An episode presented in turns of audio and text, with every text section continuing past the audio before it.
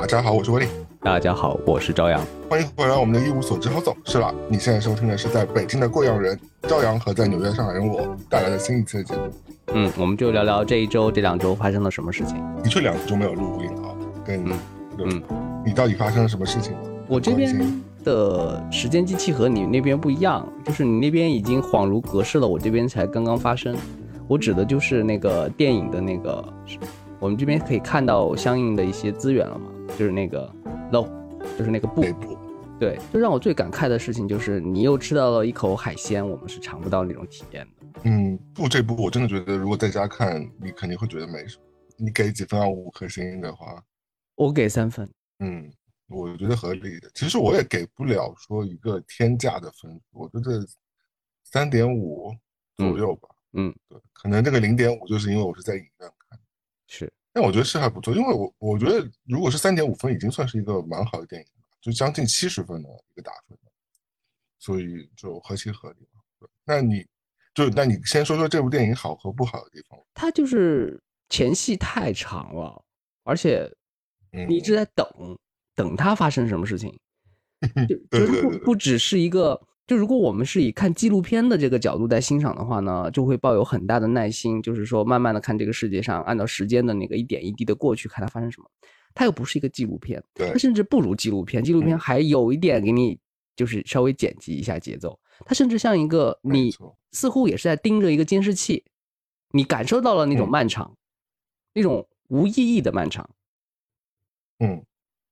因为在最后一种不确定的漫长，因为啊你不知道最后 ending 是什么。对，然后最后半个小时可能就是它有些起伏啊，然后很多画面啊，然后很精彩啊什么的，然后你就在追问说，哦，前面那一个半小时我到底在干什么？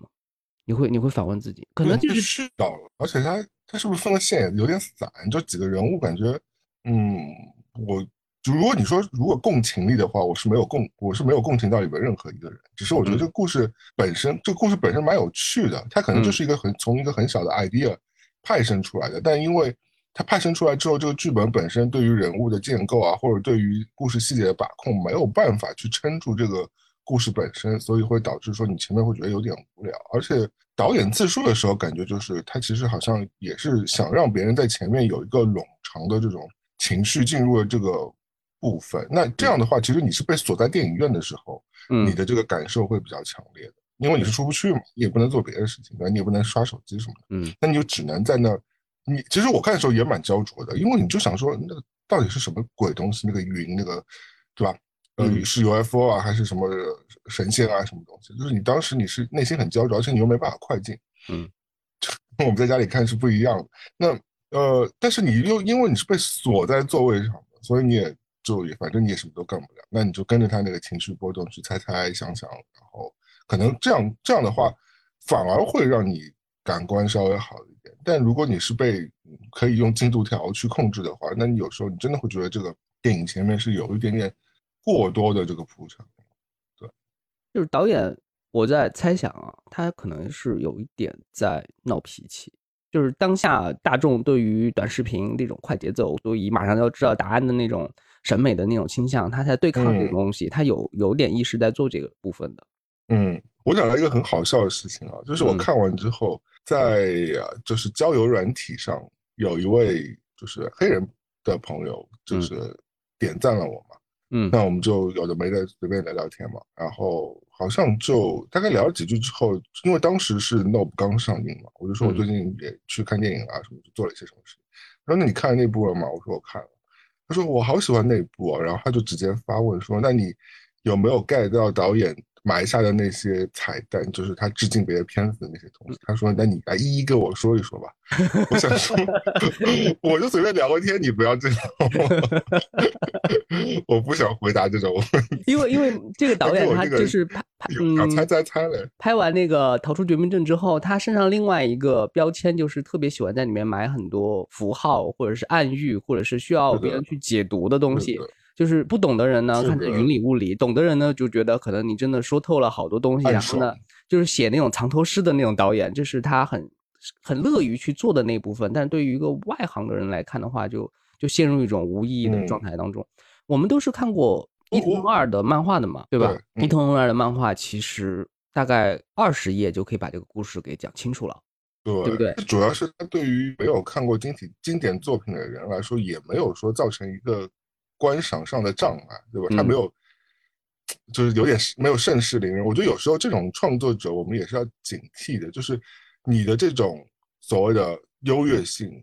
凌驾于观众之上，把呃，就是懂你的人啊，就是你这一国的；不懂你的观众，看不懂的人，你就会觉得他们水平不怎么样。我觉得这种创作时候的优越性是要警惕的，对吧？那呃，毕竟你是个电影艺术创作嘛，就雅俗共赏的东西，而且你又是在一个大众的地方去上映的，所以呃，包括那位跟我聊天的朋友，我觉得他是他也是有一种沾沾自喜和一种优越性在那个，就是他看懂了，对他觉得他是跟导演是一国，但有时候。其实导演是埋了蛮多彩蛋，但导演埋的最大一条彩蛋不还是种族问题，对吧？就是他把那个外星人，他这次就是没有那么直给的去说黑人的被歧视的这个问题，但是他把他他也用了黑人这个角色，但他这这次是用一个比较深入，比如说他们在好莱坞的现状啊，或者是你其实看到这当中出现的任何一个角色，除了最后那个呃摄影师大哥是一个纯正白人之外，其他全都是少数裔。嗯，你们发觉？有有有，这是蛮对，其实是一个怎么讲，蛮 还是埋了埋埋了一条这种，就是他惯用的这个种族议题的这条线。我有时候就觉得有点太多了，就是他每一部戏都在一以贯之说这条。我懂了，我明白，我知道了。就是皮丹乔尔出来，你今天就是要说种族问题，但你又不是选总统，就不要这样。就是你可以大可以去做一些，嗯。我觉得他就是相当于一个有倾向性的导演，开了一个以电视台的方式，然后呢，所有的论点、所有的指向、所有的意义，都是就是在说明他心里面想说的那些比喻和他想就是骂的那些东西。嗯，你比喻成什么东西都好，你不管是黑人、白人，或者是某个政体啊什么的，你都可以去畅想，因为好多人很喜欢玩味这种东西。但是我如果我们真的觉得他最终的目的都指向那儿，不是好好给你讲一个故事的话。你会觉得就这个就更索然无味了，比没有意义更没有意义。会加带私货很容易讲不好故事，但就看你加的程度是怎么样嘛。如果一一部其实是娱乐向的作品，硬压着我脖子灌输我一点东西的话，我其实就是会有一点刺头，我也就不太愿意接受。嗯嗯嗯，你懂吗？就是有种叛逆的这种心情。我觉得你是用一种相对来说比较舒服和自然的方式来告诉我们说，哦，就好像其实。这也反映到很多韩国电影也是这样一个问题。韩国的这个所谓啊，说就是贫富差异啊，或者这种，他每次也就是按着头的去让你承认，说你看穷人惨不惨，富人坏不坏，然后对吧？你就是由于有些为什么我不太喜欢，或者是包括寄生虫当时出来的时候，就大家就西方社会一片叫好，因为他们可能没有看过这样的片子，但是我们看过这样片子的人。包括我们国内也有很多，但是他们这种表现方式不是那么就是硬生生。寄生虫这部其实是非常的，它其实我都不觉得它有什么借喻的部分，它直接就是直接就指给你的，它也没有打什么比方，它就直接就给到你一个压着你脖子说，就是贫富差异好，有钱人都不是东西，穷人呃也都是刁民，然后社会就是那么不公平。对，诚然我知道这一件事情，但是。嗯，我们的艺术性又在哪里？这两天我看到一个观点，就是帕拉尼克，就是写《搏击俱乐部》的那个原作者，他写了一个方向。他说有一种观众是把看苦难的影视剧当做黄片在看的，就是像你说的，很直接的给你展示这个东西有多苦，这个东西有多不容易。然后他看完之后，他会有一种通体舒畅的感觉。古代的电影，比如说你是说像像和你指的韩国方面。不一定是冯小刚的，就是就是你刚刚指的韩国方面，他喜欢拍那种把苦难真的是特别直接、赤呃赤裸，或者是更把现实中的那种影像更加码的那种，然后呈现在你面前。有些人就看的就是流泪，流完眼泪，然后呢痛哭，哭完之后他的身心会觉得得到一种放松，这是一种观点了，不是说我同同意他。对对对，但我超怕看这种电影的，说实话。嗯嗯嗯，我也我也是在有。你说《辛德勒名单》算是吗？苦难电影？他有那个比例，但是没有到真的给你，因为辛德勒的名单，就是导演他其实是有挑选的，他中间有很残酷、更残酷的地方，他都他都就是做了一些影化、影像化的一些处理，就是普通人看到了看到了这个电影之后，都已经觉得有点不适了。但是我好像看一些纪录片或者是导演访谈之后，他其实有很多更触目惊心的一些资料，其实他是有一点点在在做处理的，他不是真的掰开给你看，完全没有做任何没有艺术没有过滤，对。而但是还有一个十二钗算吗？它有他的那个审美的那个口味，它没有在过度的消费。那到底什么是苦难电影啊？你给我举个例子出来。呃，以前有个香港电影，你应该有印象，就是七三幺试验的那种电影。那对我来说，我可以把金陵十三钗都归到 那一类电影哦，每个人标这标准不一样了。呃，我很我蛮怕这种，就是我我虽然知道，就是战争那些帝国主义做了一些很。可怕的事情吧，嗯，对吧？嗯，那我其实内心已经我自己的历史长河当中，我已经看过很多这样的资料啊，或者是背书啊，或者是什么东西。我不想在电影作品当中再回味一下这种东西啊，包括嗯，拷打 啊，或者是啊，或者是妇女被 奸啊，或者是杀人比赛。如果今天它是一部基于历史的苦难的，就是或者是。战呃历史伤痛的这样一个片子，它还在表现这种赤裸裸这些东西的话，就相对比较口味重的这些东西的话，我其实是会逃避的，因为我其实内心知道这些事情是发生过的，而且我对这些东西我也有自己已经非常明显的呃直观的立场呃，我不需要你再重新给我看一遍，揭开我的情感的这个创伤来再让我去承认说这件事情是发生过的，嗯，对吧？那。这这跟我爱看 B 级片是两个概念，因为我看 B 级片的时候，那些 杀人魔数据啊、什么横剧啊、什么挖心掏肺，那个你都知道，那些都是假的。嗯，所以在你看那个时候是没有负担，你就把它当一个嗯，怎么讲，就是一个游乐园或者是一个嘉年华在看，也有划分划清边界。当对苦难电影，因为很多时候你会觉得很多事情是发生过的，你心里就会有这个暗示，所以你就会想说有那么一。有那一些些鲜活的生命，就是在这样遭受非人的一些境地的时候，你其实是真的，你内心是非常纠结的。我就哪怕我不是那个施暴的人，我都会有负罪感。我看完这种电影，所以我我主动我会去避掉这种电影，我不想看。哦，以前我们看的媒介，电影也好，电视也好，你是电视台的方向，它是新闻报道或者记者他的守则会告诉你一个事实，但是它在画面和呃。信息的处理上，它会有一些基本的原则，它不会真的全方位的、事无巨细的、高清的把现场所有的一点一点的拍给你看。但现在可能就是媒介太发达了，有一些个人可能有些 ID，他个人就会主动的放这些图片和画面出来，让人觉得不适。嗯，包括前一阵子有些社会事件，有一些新闻的哦，也不是新闻啊，就是民众拍的那些 video。嗯，没有经过日日任何处理和剪辑的，就是我们不要说新闻了，就是简单的猫猫狗狗的有一些受伤的画面，其实对它都有一点点看了之后让人不安了。对我这种，我其实我完全都不点的，因为我那么喜欢小动物的一个人，我但凡是看到就有人虐猫虐狗，或者是我当然知道。我们应该站出来去捍卫这些小动物的生命，去呃打击那些那些丑恶的那些人类。但是，我不需要看到这些画面让我去做这件事情，我自然就会做这件事。其实就是还是那句话，我借用一下啊，就是当我们在凝视苦难的时候，苦难也可能在凝视你。你就不要盯着看，就是对我就借用，就是稍微套，就是假借一下，嗯，所以就不要再凝视着他去消费他，或者是想从他那儿拿点什么东西。因为因为你也看一些 B 级片，对吧？你算你算是爱好者吗？我只能这么跟你说，因为最近是七月半，我觉得我的梦境里面订阅了一个就是很高级的流媒体，给我发送一些很厉害的故事和影像到我的梦里边了。虽然我们今天这中秋了吗？对，虽然今天是我们录制这一天是大门关闭的那一天啊，才关啊，嗯嗯，因为有半个月的时间嘛，嗯，所以就是说。我在这个时期做了一个梦，那个梦是这样的，就是很简单，我好像是去民政局办一个手续什么的，排在我前面的呢是一个年轻人，他好像也要签个字，好像是就是领一个退休金什么的，但是那个服对方的那个，对对对，年轻人领退休金，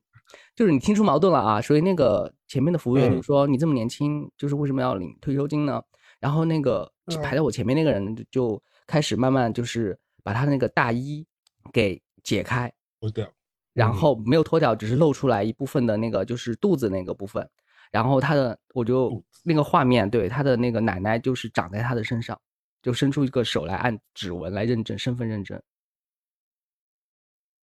他奶奶是连体的，就是我我当时梦境里面收到的信息，就是意思就是说，他为了让就是奶奶可能因为某某一个病症，就是如果一个人独活的话是活不下去的，所以他就把他奶奶吸吸嗯消化了，或者吸收了，或者移植在他身上，就可以生命就可以延续，然后他的那个身份就可以去民政局领他的退休金。还蛮感人，也蛮惊奇的一个故事，快点卖给你们公司啊！对，你觉得这个画面是不是就是他这个名场面，或者是那个惊奇感，或者他又和社会勾连的那种东西？我觉得韩嗯国可以拍这个片子。对啊，或者其实你甚至于你都可以拍一个短片，这个短片应该会，你对对对，吧它又有那种怪异的，然后又有当下社会情绪的那一部分。的反应嘛。对，这是我做梦梦到的，这个我都不敢说是我的原创，它只是我的一个梦。就说我的梦里面也可能定嗯了一个网飞之之类的流媒体，他开始给我推送这些影视作品，我觉得是厉害的。蛮吓人的，我觉得。我觉得最吓人的地方是这样的，前面特别日常，你去上学买早餐，然后买东西，然后前面那个人也是一个路人的样子，然后他突然就身上就就是发生一些变化，这个变化也不是爆炸，也不是说出来一个怪兽，对，是他可能把他奶奶种在他身上了，听上去就是，哎呀，又温馨，然后又变态，然后那个嗯啊，我的那个鸡皮疙瘩就起来了，就当时这个梦就很深对印象。这故事真的非常好哎，朝阳，这是我今天今年听到你跟我讲的最精彩的。对我，我就我觉得我我就是醒着的时候啊，我是编不出来这种东西的，这是只有在梦里面，我觉得这个，嗯，你记下来，你就要不试试看把它拍成短片吧？可以可以，不是把短片，就是可能嗯漫画之类的，可能其他载体看看能不能就是把它扩充一下。这个拍短片，我感觉这个应该也花不了多少钱啊，我觉得。而且这个拍了短片之后，就可能就会像跟之前那个不要关灯嗯那部一样，就会被温子仁老师看中，然后加入他的宇宙。对，嗯，可以试一下，可以试一下。嗯，温子仁老师马上就要上映啊，《鬼修女》第二部了，明年，明年，明年已经已经快拍完了。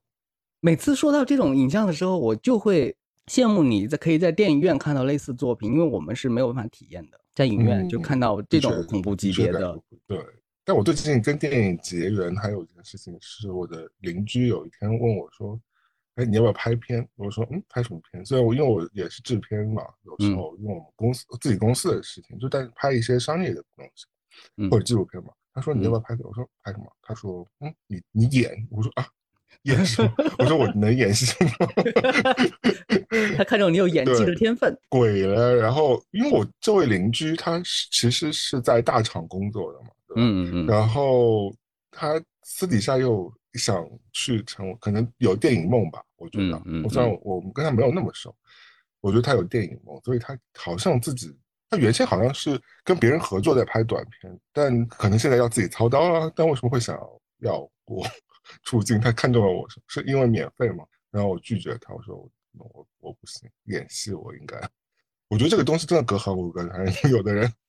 觉得自己会演，可能嗯，真的演的。如果是纪录，片，你自己的身份说两句话的话，这个倒无妨。但如果涉及到演技的话，它真的是一个专业工种。对啊，我觉得这就是说你你今天开了镜头，因为我拍过电影，我知道普通人是怕镜头的，对吧？是你不你到镜头前面去训练的不会那么不会那么自然的。嗯，你连讲话都可能讲不好，别说你还把一个角色诠释出来，你这嗯没有那么嗯，我只能拍那个引入尘烟吧，我觉得 演自己农村汉什么之类的。但是他你要花两或者是很长很长的时间，然后泡在那个里边，然后让那个摄影机记录到你的部分，最后剪的很短很短的一些戏剧的画面出来，是这种有这种拍法的。你说引入尘烟啊？类似这种片子，现在很多都是这么拍的，你那个是纪录片拍法，你那个不是故事片。很多故事都引入尘烟，你说是算纪录片还是算呃，侯孝贤他们那个拍的那个都是这种拍法的。你看《海上花就》，让你自然一点。不是自嗯然一点，他就让这群人生活在里边儿。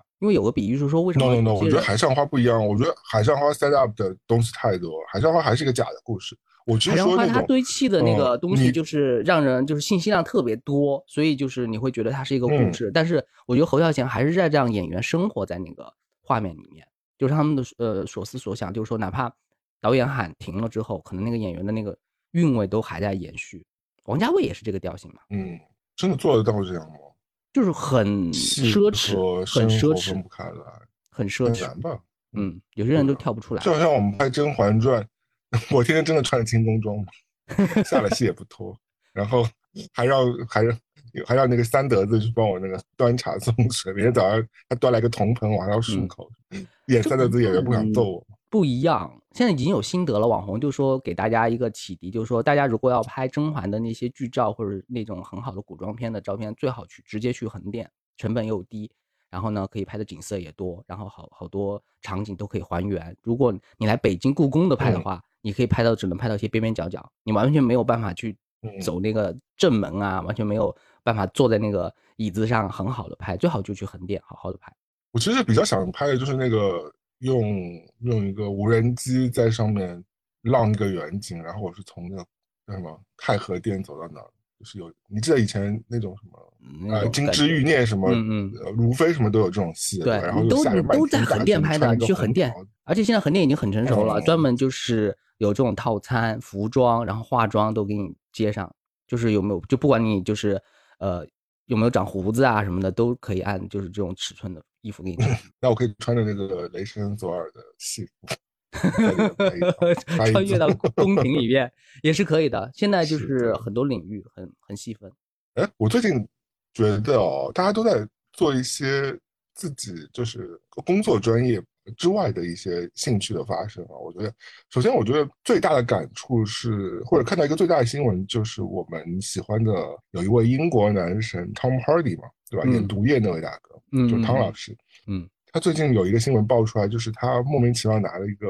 巴西柔术的冠军，是真的冠军，是有比赛，是真实的比赛和真实的专业选手进行对抗，然后他拿到了这个冠军。他作为演员本身已经蛮成功了嘛，嗯，然后你就会发觉说，哎，这这跟这跟以前我们爆出来什么张震啊，对他拔卦掌的梁朝伟啊，梁朝伟第二职业啊，梁朝伟好像也是会鸽子吗？然后给那个杜德伟打 call 吧，最近很红，因为他最近不是在哥哥上 VC 啊出来，呃，这是一个嘛。然后完了之后，我就发觉我另外一个成都的朋友，但是他在北京，然后他本身是以前是跳舞的，后来就去帮助大型的比赛啊，大型的演出去排舞嘛，就算是一个事业有成的一位老师。然后他最近在 打碟耶，就是在锻炼自己的那个 DJ 的这个。技术，他昨天有抛在小红书上，我说哎厉害哦！就包括你看我的邻居，他哎他是一位 IT 人士，但是他发展出来一个拍电影的这样一个技能，就是我觉得大家最近都有在所谓的打引号的不务正业，在学点东西，就斜杠。所以我这两周蛮忙的，我工作白天都是在工作嘛，那我晚上都在做两件事情。我每天一一个是会固定，因为我们之前不是在打个招呼给大家推荐过那个。有一个学习外语的软件嘛，嗯，对，多邻国到底要给不给我们钱？我刚刚不想提他了，就是我们在很多节目里面已经在就是回 回回访这个事情了，大家都觉得用起来很能激活每个人学外语的那个热情。对啊，老师不给钱，这样真的不 OK 啊！多邻国，你这到时候把那个跟朝阳联络一下，把钱打到我们这两个播客，对，也不要太多，给我们免费的 VIP 就可以了。然后，对，多邻国，我因为在学法文嘛，然后我想说，好，这是因为我已经大概坚持了快。一个半月到两个月时间了，我觉得其实是蛮好的一件事情。然后最近又派生出来一个新的事情，是我因为不是去今年还是去年，那就反正之前我买了一个 keyboard 嘛，就是像电子琴一样的，但是其实比电子琴。那我就想说，好吧，我要练习一下。然后我其实就有在练习。其实我每天晚上我一点都不夸张，我现在连电视剧就美剧都戒掉，嗯，我什么都戒掉，我每天晚上弹三个小时琴，就是那种自发的，而且我我甚至觉得说。它会让我分泌多巴胺，我不知道为什么，就是一种每天你是很期待这一刻的到来。因为小时候，我小时候也练过琴嘛，我小时候练的是手风琴，嗯但那时候小嘛，嗯，然后你也看到很多案例，就是小时候小朋友被爸爸妈妈压着脖子去弹琴啊，或者去拿拿小提琴啊什么的，大家都很痛苦嘛。但我第一次感觉到说这个事情，我没有人逼我，但我不痛苦，我很开心，我很愿意，就是说我坐在那儿认真。而且现在因为学习的软件太方便了。就是那种学钢琴，它也有个专门软件。我是用一个叫做 Simple Piano 的一个软件，就是简单钢琴。然后那个软件呃，也就是很好，就是就是你非常容易上手，哪怕你没有什么基础。我算是有点阅历的人，但我相信没有阅历人对这个也是非常友善，可以进到就是一个循序渐进比较好的一个环境。因为弹钢琴的确蛮难的，说实话。嗯，就是你要呃上手的话，所以我所以我觉得大家是。还是因为我们一把年纪了，真的是有种老有所乐 老有所养的感觉，还是说大家是真的说呃觉得呃那种社交，大家都不不喜欢，大家真的去做一件大家自己追求的一件事情。你你你觉得大家这些，呃我虽然刚举的这个例子七七八八，但好像是有一点默默的共性和联系的。在我的理解范围，你应该是在学习的过程中找到了一种心流的状态，但我觉得他们都有啊，你看汤老师都拿了冠军，他肯定一定他一定是喜欢这件事情，就就热爱嘛那么对，热爱不计时间，不计成本，甚至不计名利，你甚至不指望他会带给你多少的那个就是社会上的热情的反馈，因为你本身在练习这个事情上已经找到更多快乐，而它解决了你的情绪问题。对啊可能在半年前，我们还在节目里面焦虑，就是说可能我每天还是很苦恼一些有的没的，但是现在我就是专嗯注在某一个爱好上面之后，好像我之前的那个问题就嗯，虽然没有找到答案，但是我也不想去解决它嗯。对，我觉得我不太焦虑。那你最近有没有这样这种所谓的兴趣爱好？我的兴趣爱好就是走路，然后发现我嗯如果是在室外的话，我会发现嗯北京其实的天空还挺多层次的，还挺嗯气象万千的，早上和晚上的嗯变化是不一样。因为现在可能大家的交通和出行的方式，再加上夏天天气炎热，我们待在室外的那个机会会越来越少。但是由于我是长时间在室外的话，可以有机会看到很大片很大片的那种云彩。这种云彩就是可能以前你会觉得在壁纸里面或者在电影院里面，你才能可以看到这种级别的好的云彩。但是其实你只要稍微走出去，嗯哪怕是北京，哪怕就是说大家都在盛传说是一个雾霾很严重，好几天然后看不到天空的一个北京，当它露出蓝天的时候，你会觉得，嗯哎，真的还是值得多看两眼，然后你值得在外面逛一逛、晒晒太阳什么的。就好多，因为嗯很多人觉得远方很远，我要买个机票，要去景区或者大理买套房子，我才能过上那种高山流水的生活。但其实你稍稍在外面散散步，或者是因为北京可能现在外面的建设、清理、绿化什么的也跟上来了，你走在外面的时候也没有那么不舒服。加加上一最近的一嗯些生活气息，我闻到生活气息，又重新回到这个城市的一些符号啊，很特别。因为大家嗯觉得，比如说觉得报刊亭已经是一个消亡的东西了，但是只有当我在路上看到一座座小小的报刊亭，点燃那个它的那个路灯，然后那个开始卖一些你从来可能都不会买的杂志或者是彩票或者是饮料的时候，你还觉得这个城市有点慢慢活活过来，因为以前都是这些都是封闭的嘛，所以那种热情和那种希望感觉又一点点的回来。嗯，我觉得有时候啊，因为我们之前也在讲这样一个问题，就是说，哦，上个礼拜吧，我不是在跟露露在一起在山里嘛，然后嗯我们嗯就聊到 meditation，就是冥想的这个，因为现在不是很红这种概念嘛，就是是是是冥想一下。然后我就说，其实我每天虽然没有像呃这种传统冥想那种打坐，或者是就是那个嗯坐在那儿听听一些音乐的疏导，我觉得我每天做冥想的时间是我早上骑单车的时间。我觉得嗯其实你走路也是有这样的一个效用的，因为你在持续做一件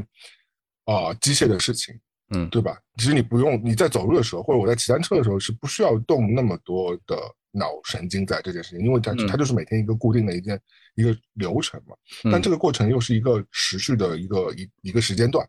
嗯。我可能是一个小时，你可能是两个小时、三个小时，嗯。然后在在这个时间段当中，你在熟悉的环境、熟悉的过程当中，你其实可以梳理你自己的情绪，梳理你自己的一些思路，不管是工作啊、生活啊，还是心理上面很多东西，这其实就是一个 meditation，也就是我们所说的这样一个呃呃冥想的这样的过程。所以我觉得其实呃。这其实对我们社会人来说，这个过程蛮重要的。我觉得大家都可以试试去找到这样一个方式，就是你哪怕，呃，不是说你是你不喜欢坐在那儿，对吧？做那种传统的冥想，你也可以做一些其他的事情去去达到这个过程。好像你或者是你随便做个有氧，对吧？你可能在那儿，嗯，跑步机上走两步，那你那时候也可以放空嘛。那你放空的时候，哎，是不是冥想有跟放空有点像？反正就是放空的时候，你也可以去思考一下。我觉得这个过程蛮重要，对我对我自己能够更嗯准备充足去面对自己的生活和面对社会、面面对我的客户、面对工作的时候，我觉得这其实是一都是一个蛮好的一个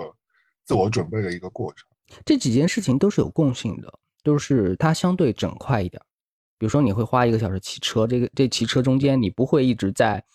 让那种很短的视频，或者是很快的新闻，或者是手机上的那些弹框啊，或者是那些色彩特别艳丽的信息撞到你的眼前，你的眼前是它那个是相对舒缓，但是也不是完全停滞，也不是固定在一个地方，它是流动的。然后这个流动是整块的东西在操作，然后你在里面是感觉是舒适的。我觉得这可能是冥想它所包含的一些意义在里边，就是因为他们有一些引导词，就是说你走入一个绿色的森林啊，旁边是大海啊，他没有说你想象一下。对对对，他没有说你走入一个地铁呀，然后都是那种人群，你要一直在躲。喧嚣的都市什么的。对对对，都很杂乱什么的，所以它就是一个很整、很整块的东西，或者是很舒缓的，是你熟悉的。你你对这个事情已经呃操作可能上千遍了，因为有些人做饭，他也会在做家务，也会在这些里面体会到一种安静，不被打扰。有些人很喜欢洗碗。但慢慢看见东西一点点的变得特别整洁，在他的啊之下，对，他又得到一种放松和解放。我觉得这个其实啊，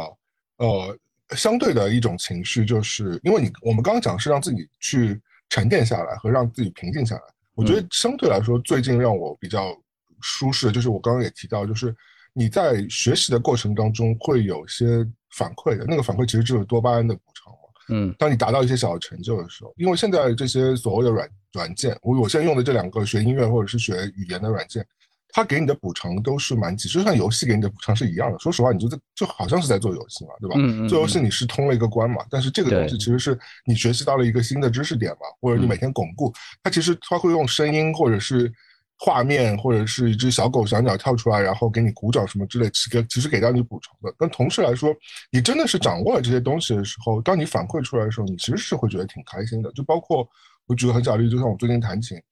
因为其实我觉得弹琴，当然我我蛮业余的，我反正也是自学，我就随便说，我就觉得弹琴蛮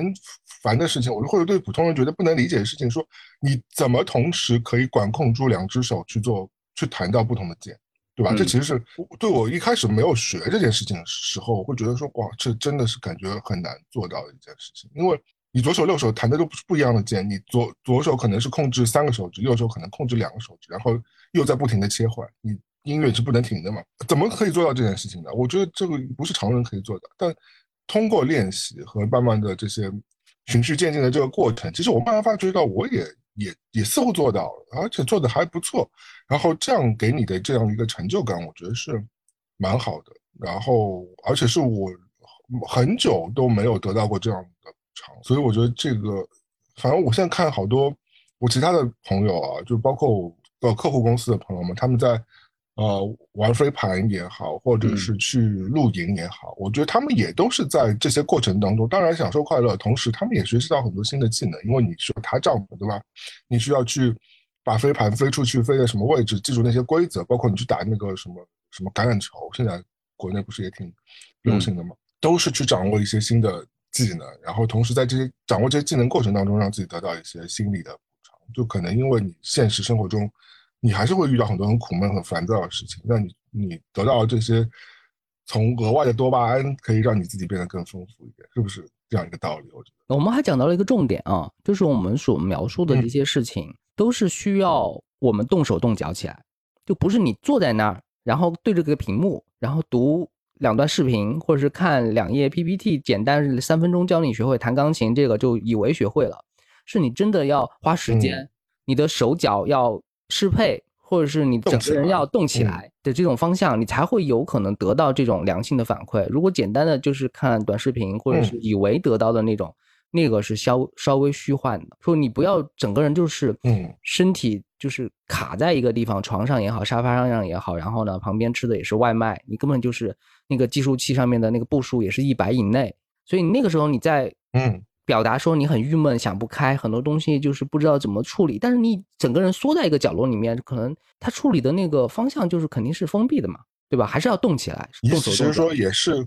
鼓励大家要走出去，对不对？走出去，呃，尝试一些。走出去是一种方向，然后动起来是一个方向。然后呢，呃，学会真的学会一些技能。哪哪怕呢，我们做一个包子呢，哪怕我们真的给自己下一个面条呢，下的特别越来越好吃。对对，就是快乐。对，我觉得这也蛮有趣的。是的，它不是停在。他学做菜，我觉得都挺好的。它不是停在屏幕上的，停在屏幕上这个事情，就是是一种当代人的一种心病吧。他就是说，得到和以为得到是两件事情，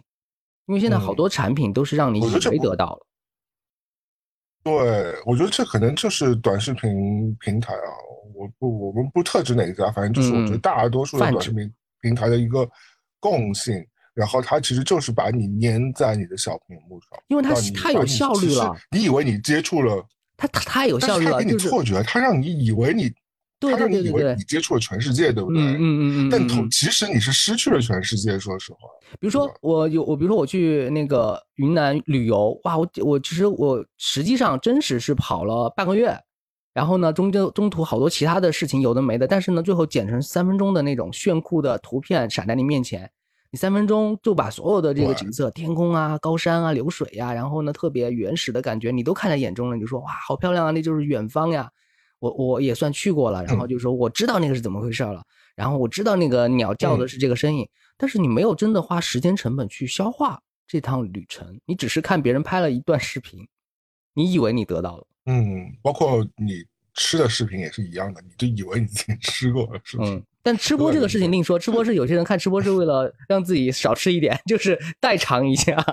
所以代偿也是现代人的方法，很恐怖。对我昨天看到一个说法很好笑，就是跟吃饭有关系。他说：“哎，你有没有发觉那个《甄嬛传》和《武林外传》其实是你的什么视频榨菜？好像，嗯，就是你看了这个就可以帮助你下饭，就是用它来消化它，你用来消化它用。对我来说，还有《康熙来了》，我是可以一直看。”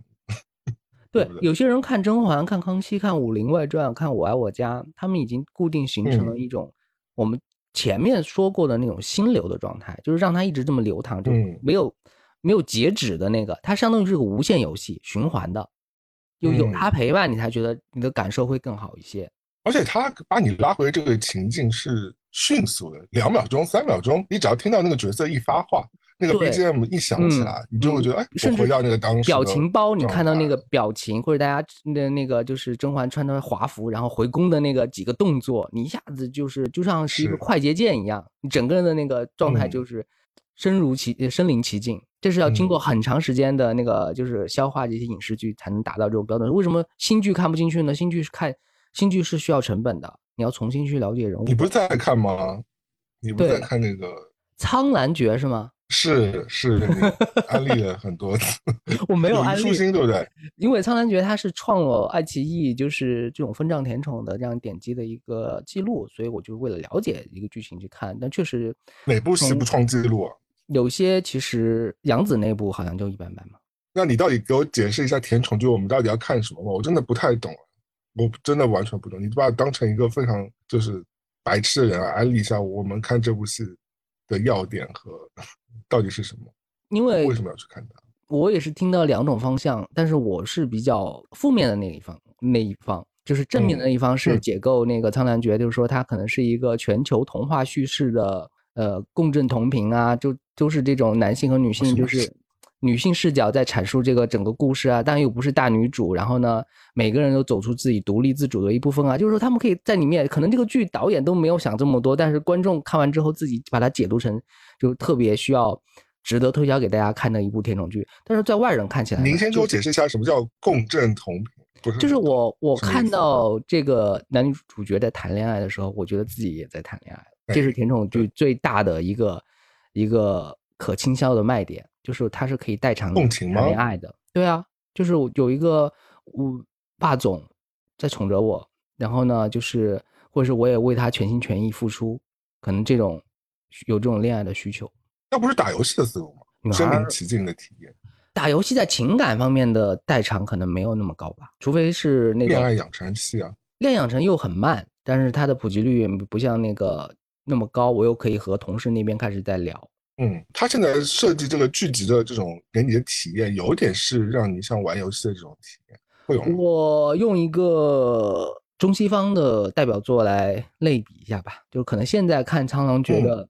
女孩和当年看《暮光之城》的美国的女孩心态是差不多的，因为现在可能大家就是长大之后的人重新看，包括主演帕丁森，就是回头看自己演过的那个《暮光之城》的男主角，他都觉得有点不可思议，说我为什么要演这样一个角色呢？但是《暮光之城》当初推出来的时候，对少女们的那个暴击，就是仍然是摧枯拉朽的，就不不亚于那个《哈利波特》的那种感觉，甚至于《暮光之城》的写同人文的一个中年妇女。就按照《暮光之城》那个嗯架构和格式，写了另外一部畅销全球的成人童话小说《五十度灰》。嗯，我承认你说的，它当中是有内涵的东西的，但有嗯一点我觉得我不懂的是，我前两天我也在群里跟你说的，为什么我们知道那么多仙侠系列的东西？嗯因为呃，前两天我也看到另外一个帖子，就是说他比较了一下十年还是二十年前电视剧的海报和现在电视剧的海报，都是嗯同为仙侠剧。十年你看到，十年二十年前你看到可能是《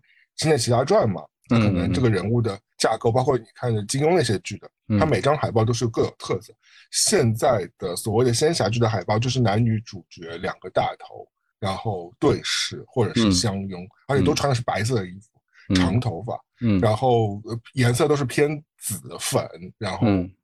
都一模大概二十部剧都是这样的这个片段。我就我因为你说刚刚说到《暮光之城》，我要给他打一个嗯背书，就是我觉得《暮光之城》也是开创了这种类型片的一个先河，而且至今都是没有。他这个他其实没有，他有效仿人，但是其实他不是那种就是海量是矩阵式的扔在你面前，包括后面的五十度灰，他也就是他这个现象也是止于此，后面没有拍了一堆什么的八十度灰、七十度灰、三十六度灰什么之类的，嗯没有了。那其实就是这部，你一说就是这部是代表作。那你现在我们讲的甜宠剧，每年是不是有八部、十部这样的甜宠剧，都是代表作？完了之后，我真的一部都记不住，当然我都我也都没看啊。我这样讲我其实不太公平，但是问题是，我不知道这种仙侠剧、甜宠剧，它那么多批量生产意义是什么？到底这有什么好看？不就差不多吗？说实话，先回答《暮光之城》这个问题，就是如果《暮光之城》是网飞嗯在投、网飞在操作的话，我们可能你的那个星期六里面可以一年可以看到一千多部和《暮光之城》差不多的 片子了，因为《暮光之城》可能是在流媒体之前产生的一种流行现象。但是其实网飞可能或者一些其他的公司已经在炮制差不多的一个东西，他们只是没有达到《暮光之城》这样一个受欢迎的指标。嗯回到我们这边嗯古装的海报的问题，我可以从我认识做海报的人，嗯，因为谁都认识。不是我认识做你看到的这些古装甜宠片，就是他们做的，他们可能公司就在那如果他跟你关系，你要跟他跟他关系很好，我要跟他说道歉，对不起大哥或者是大姐，没有他是我不是故意，我只是针对这个现象，我针对你没有，他们是他们是一批人，他们是一批人，他们他们不是某一个人啊，就是说，因为中国这边的海报公司，你随便算一下，就是也就不会超过三十家。然后做认真主流的，就是比如说专门出品这些海报的，也就是十个工作室左右，有些是电影海报，有些是是电视剧的海报。我认识这个人呢，他以前是做的广告或者做的海报是拿过戛纳的那个广告奖品的那种、那种奖项的，他也内心也是就是有艺术感觉，也是会有自己独特见解甚至可以说是在业界是有代表作的。嗯。但是为什么这两年、这三年，可能他问他最近在做些什么，他抖出来可能二三十作品，就像你说的那些甜宠剧的那些格式，是因为数字在说话的，就是平台在反馈，或是客户他需要，所以他作为一个供应商的这样一个位置的话，他不能每次跟别人开会就拿出自己以前得奖的那些作品和理念，跟对方叫嚣，就说你要听我的。但是如果是听他的话，那个点击率就是上不去，然后平台就说嗯按照这种海报贴出去，在我的那个资料推送之后，你反馈回来的那个点击上不去，那有什么办法？你还是回到我们那个自大的那种要求，回到我们那种甜，你看到一千遍的那种甜宠的男男女女亲嘴的那种画面的那种风格和色彩，那个点击就上去了。嗯嗯。所以这个问题的意义不是在于它美不美，有没有故事，嗯然后呢审美是不是迭代，而是在于大部分的女性的观众，可能她默认的她想要看的东西，可能就是她熟悉的这一块，她以为她觉得点进去就之后其实仙侠剧就是一直在重复一样的冷饭给你看，但是呃，观众其实是需要这样的冷饭一直吃，是这个意思吧？我本来想反驳你的，因为在《苍兰诀》出来之前，好差差不多好几部，包括可能杨幂的稍微好一点，杨幂那个《狐珠夫人》的点击都还可以，好几部仙侠剧已经是有点扑街了。扑街的意思就是说，它比起前两两三年的那些仙侠的受欢迎的程度要跌了好多好多好多。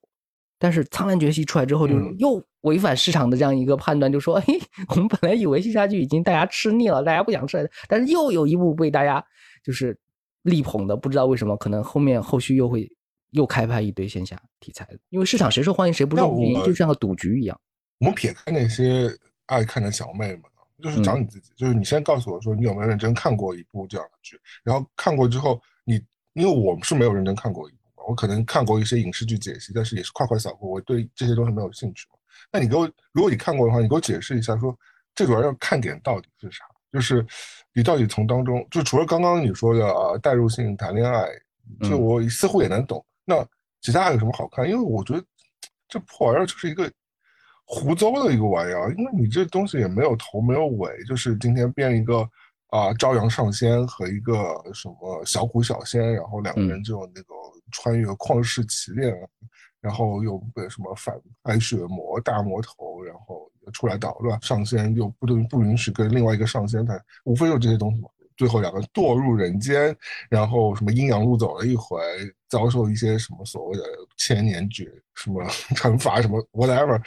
不就是这些东西吗？然后有什么好看的？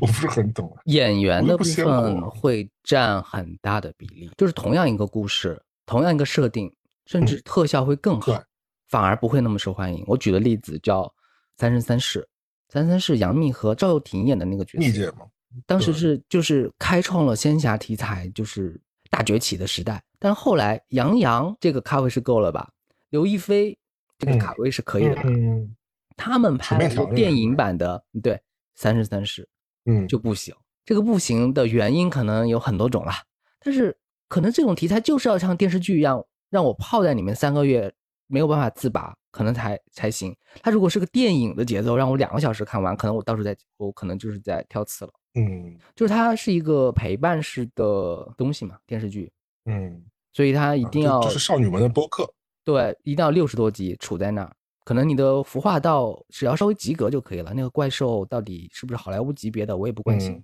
但是里面的角色要让我很顺眼，人物关系要让我很担心。他们就是男配、女配，甚至有些男的和男的有没有 CP 感，也是我关注的一部分。他就是每天都会出现在我面前，但是每天都有一点点让我想跟下去的欲望。你说都很好，我未必会都给他满分，但是都有一点让人心痒痒的零食那种东西。哦，它对零食，它变成我们每天都需要的零食。你说这个零食有多好？我知道它其实是对身体健康没有什么好处的，但是为什么我每天要吃它？那你刚刚说那个我不是你真的我什么？不是，不是你是不是你不。我我的就是说，我这个我是打引号的意意思，就是说，嗯，这种受众，少女，对对对，我也就是有那种少男少女的心，会曾经认真去追过一些剧集的，嗯，我但是我追的那个是《雪中悍刀行》，是有点难评的古装剧，嗯，有点不太一样，但是差不多，就是当你养成习惯之后啊，你的目的就不是为好看了，你就是为你的习惯服务了，就是你吃一个口味，你每天都吃它不腻。不腻是一个很重点的的地方，然后它还可以一直八十级、八百级。仙侠剧还不腻啊？就是 对于服化道都非常腻，好吧？那是因为你是外人啊，你你是就是从来不吃辣、不吃香菜的人，不吃蒜的人。但是我真正投入到这些食品，是我习惯处理，是我整个消化系统就是靠它来养活的这样一个剧的话，那就肯定就不腻了。你知道台湾不是有有一种小 S 最爱模仿的类型叫闽南语剧嘛？嗯，就是很。对，又夸张，人物人设又极致，喜欢，嗯，就是韩国也有啊，喜欢拿泡菜往别人脸上扔的那种，很抓马的扇耳光的那种剧集，但很多人很爱看啊，中老年就是守在电视机。那个架不住好笑啊，它有好笑的部分，但是它好笑能够支撑到一部剧可以拍到一千五百多集、两千多集嘛？嗯，香港有个剧叫什么《开心快车》什么之类的，那个也是拍到一千多集、两千多集。看了又看，韩国国民剧。对，我们目前就是只有啊，乡村爱情是这样的，乡村爱情可以拍到很多很多部，虽然可能主创换了，但是它那个成色和它反映的那个故事都在里面转，可能它可以还可以一直拍下去。因为好多困扰就是说，我们好多剧《欢乐颂》讲几个女孩子住在一起的片子，拍到第三部就有人觉得，哎呀，拍不下去了，不知道该怎么编，怎么就是老老一套。但是真正的长寿剧，它就是按一直都是老一套，就一直就会有人买单。嗯，这可能也就是国产剧你一直没有办法介入的重点，就是很多审美和台词，还有他的戏剧表达都是你无法容忍的。是我的错觉，还是仙侠剧真的挺多的？仙侠剧可能一年会出一千集左右，是是有设的，就是我看到的。而且是不是也是因为仙侠剧很多是大女主、大男主那个小花和小鲜肉的担当，所以他们在啊社交平台的呃曝光流量会更高，更注重宣传，所以会导致说你很容易看到他们的这些内容的曝光，但是内容又非常同质性，所以会导致说我觉得哦，是不是？国内很多剧集都是被仙侠剧充斥，但实际上国内还是有很多百花齐放的其他剧集的，包括什么还有穿越回去做数学家什么这种剧，对吧？还是有这样的剧存在的。还有一个原因就是横店它关于拍古装的那个机制和它的那配套措施已经非常完备了，就是你投一个仙侠题材，你的基本盘和保险是可以系上的，只要我码好主创，码好主角，然后呢 IP 我买一个晋江的。就是中等中部的那种作品，然后呢，市场就会关注起来，每年都会有。今年月水象是吧？对对，好几部都是类似的嘛。晋江的，因为首先它这个故事是已经经过市场验证的，它在点击和网文这个世界里面是有它固定固定的一些老粉在跟着，不是说我让一些编剧全新写一个故事。所以对于其他题材投的话呢，相对来说，虽然线下的有它的成本是不低的哦。它成本很高，嗯，但是因为前面每年都这么就说啊，每年都有一部这样一个爆款出来，那我这一部会不会也会有机会呢？所以就都投拍了，就像做生意一样，嗯，就是做生意的角度，就是说，呃，既然这么很稳，然后每年都有稳定的一个受众，然后呃九五花八五花都会站在那儿，然后呢，我就这样一个配比，然后就一直这么拍下去。讲完那个仙侠剧，是不是整个气氛 low 掉了？快点把它拉回来。对对，我今天我要讲一件非常亢奋的事情。嗯，就是我最近有去做了一个奥克，算是奥克吗，我们台就台湾地区人来讲吧，就是那种刁钻的顾客了。嗯，对对对对对。为什么什么事情呢？就是因为你知道有个品牌叫做伊索吧，就是 A 呃伊索，嗯，一个澳洲的一个护肤品品牌，我现在在上海开了一家新店嘛，它主打的就是植物系的，那你应该看过啊，就是所有瓶子是棕色的。嗯，然后特别只要是 Instagram 风的家里，都会在洗手台上摆它，摆上它一个洗手液什么。嗯，那洗手液是挺贵的。我家也有，我家也有。但其实我，对我用下来，其实就除了味道香之外，也没有什么特别的功效。但我很多年我都是它的顾客嘛。嗯，好，事情是这样的，伊索在中国之前是没有呃直营店的嘛，它网上一直有一个全球购的一个天猫店，但它其实是从是香港公司管理的。我就反正是你看，你可以看到它是进出口仓进来的，它不是直接在国内是有仓库的嘛。嗯，那我因为我海外我给我自己买当然是不需要，但是我国内有时候比如朋友生日啊，或者是反正我都是会送 ESOP，我觉得是一个大家不太会拒绝的一个礼物，对吧？洗手液啊，或者不像你，你你我直接送你是盒马卡嘛，就更更实用一点。但有一些就是有一些女人家过生日嘛，我觉得嗯给送送一个 set。可能会比较好。那我其实，在 ESOP 那个他们的网站上，就在淘宝上，其实一直是有买。然后呢，他今年年初的时候推出来一个会员制的一个事情，那我就我就随便不有他点了会员，他说你会员可以积分啊，积分也可以怎样，我也不知道积分可以干嘛，反正就可以。因为我每年买很多，但是一个算是一个大主顾了吧？对他的珍贵的 VIP 算，对，算是一个忠诚的客户。然后就有一天，我我昨我我上周去买的时候。我看到他虽然之前跟我承诺有积分可以积进去，但我发现我积分账户里是没没分数的。我想说，哇，为什么？然后我就问了客服，客服就直接跟我说，不好意思，非常热，是非常礼貌。他说，不好意思，先生，你这个东西呢，好像是因为因为。啊，他跟我说什么？是因为我没有挂钩我的手机号码，所以你这个会员的积分是积不进去的。我说这什么道理啊？那现在什么？你本来就是个 app，你而且你我已经申请进入会员，我已经有会员资格，怎么就因为少关注了手机就不行吗？那我说好，那我关注，我关注之后我说那你帮我加进去吧。嗯，他说不行，你这个已经失效了，这是公司规定。之前有人这样问，反正他就再打了一堆。嗯，我说哎，因为我碰到以前就是积分没积积进去，你知道我很爱积分嘛，我有很多 东西会积分没积积进去的情况，你跟他。对，只要是合理的情况都是可以的。但你今天是因为我手机没有录入，我说你这个人工操作一下，他说不行。而且因为好，呃，大几千块钱的事情呢，就呃，对吧？我想说这个积分还是挺多的，因为他一块钱一个积分。我觉得你他就用了一个公司的规定来，看似很礼貌，但是把我给怼回。他说我不好意思，先生，我无能为力哦，下一次吧。然后就是这样。下一次。嗯因为我我不是上周又买了一单嘛，大概也买会花了两千多块钱。然后我说啊，你这个有点，我这个啊。尊贵的客户哈，你不要这个样子，而且你这个积分又没有什么卵用，说实话。但是就是一个给人一个感受好一点啊。